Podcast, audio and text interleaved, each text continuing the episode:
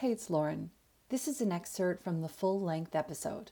To listen to the entire episode, head to the show notes and follow the link. This episode has been brought to you by the Afterlight Institute. Ignite the light, magic, and miracles within. I think one of the things that um, you really strike me as a person who is really in tune with themselves. And i know that would be a big focus for you probably as far as eating you know for medic- medicinally like using food to like heal your body and all that. I mean how do people who aren't as connected with themselves sort of begin that journey? Because when i'm talking about eating for the seasons i suppose i sometimes have to google it like what is the food right now? Because like i said earlier i kind of get in the habit where i just eat broccoli all year or i just eat you know carrots all the time all year. Whereas there are some times of the year where maybe that actually would be a natural fit and other times maybe not so much. Yeah, for sure. And hey, like I eat broccoli and carrots all the time too. Like, especially my husband is not as adventurous in food too. So I have to have, you know, the classic staples that I know he's going to eat as well. And so what I'll do is I'll, you know, have all of the classics, especially also living in a small town. We don't have a lot of um, accessibility to more of the seasonal foods sometimes you know we've got a lot of cornfields and wheat fields but we don't have a lot of you know actual vegetables growing around us. Um, so really just using what you have available to you and like what i'll do instead is just incorporate little things you know into my daily routine that are seasonal. Like i said with the blueberries or what i've really been obsessed with lately are fennel. So i've been using the fennel tops in um, like pestos and dips and things like that. And then I've been roasting the actual fennel bulb and like putting spices and olive oil on it and mixing in with other vegetables. And it's just such a, I don't know, a refreshing sort of change to just your typical sort of vegetables. So just take like, you know, one or two vegetables that are in season now and just make something totally new with them or throw them into something that you already know how to make, like a stir fry. Like you could totally add fennel bulb to a stir fry. It'd be really good. Um, and then I think also just like you kind of mentioned, knowing uh, what your body needs and being in tune with your body. And I think if you're not really sure of where to start, I think understand like just looking at your your chart like um, can give you a really good idea. Like as a Scorpio, sun and moon, it's a water element. It's a fixed sign, which means there's a lot of stagnation. It can be cold because of water. So there's a lot of cold stagnation sort of in my constitution. And so I really need more like fiery, spicy, warming herbs and foods to sort of balance out my regular, you know, nature and all of that.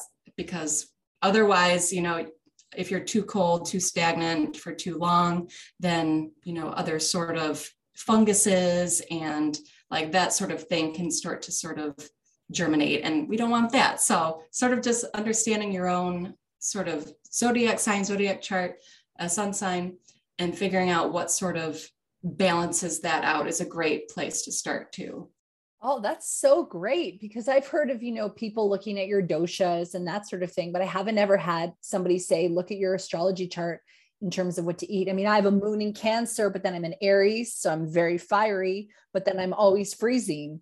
So, you know, but I know that, yeah, yeah, it's really interesting. Um, what are some of your favorite recipes to go to in the seasons? Do you have a couple of staple recipes that you're like, oh, yeah, it's summer, we're going with this. It's winter, we're going with this. Would you be willing to share one or two of those? Yeah, for sure. Uh, the one that just came to my mind when you mentioned it was it's a Polish recipe. Like I said, I'm really trying to get back into touch with my sort of ancestral roots. And I think food is a huge part of that is understanding, you know, your ancestors is through food. Even if you don't have a lot of like written text, you can still connect with them and your roots through food.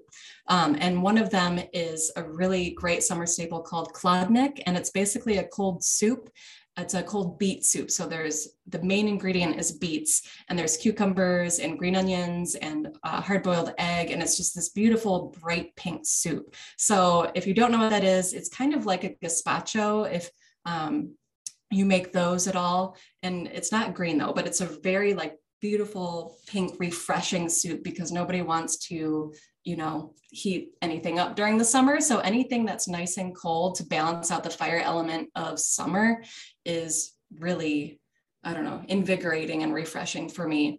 And also, though, you could sort of flip that around. And if it's winter where you are, then you could make a heated beet soup.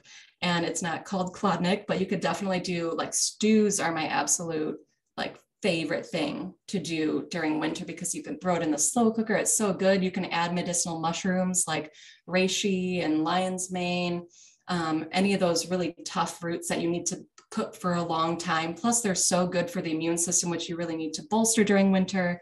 So I absolutely love doing a really delicious mushroom, like medicinal mushroom stew on top of that. So either of those it's a good i think it's a good balance for sure. And then obviously the warm soup balances out the water element of winter. So you need to know your own body sort of influences but also right now if it's like 90 degrees where i am like some nice water balancing sort of foods is absolutely necessary for sure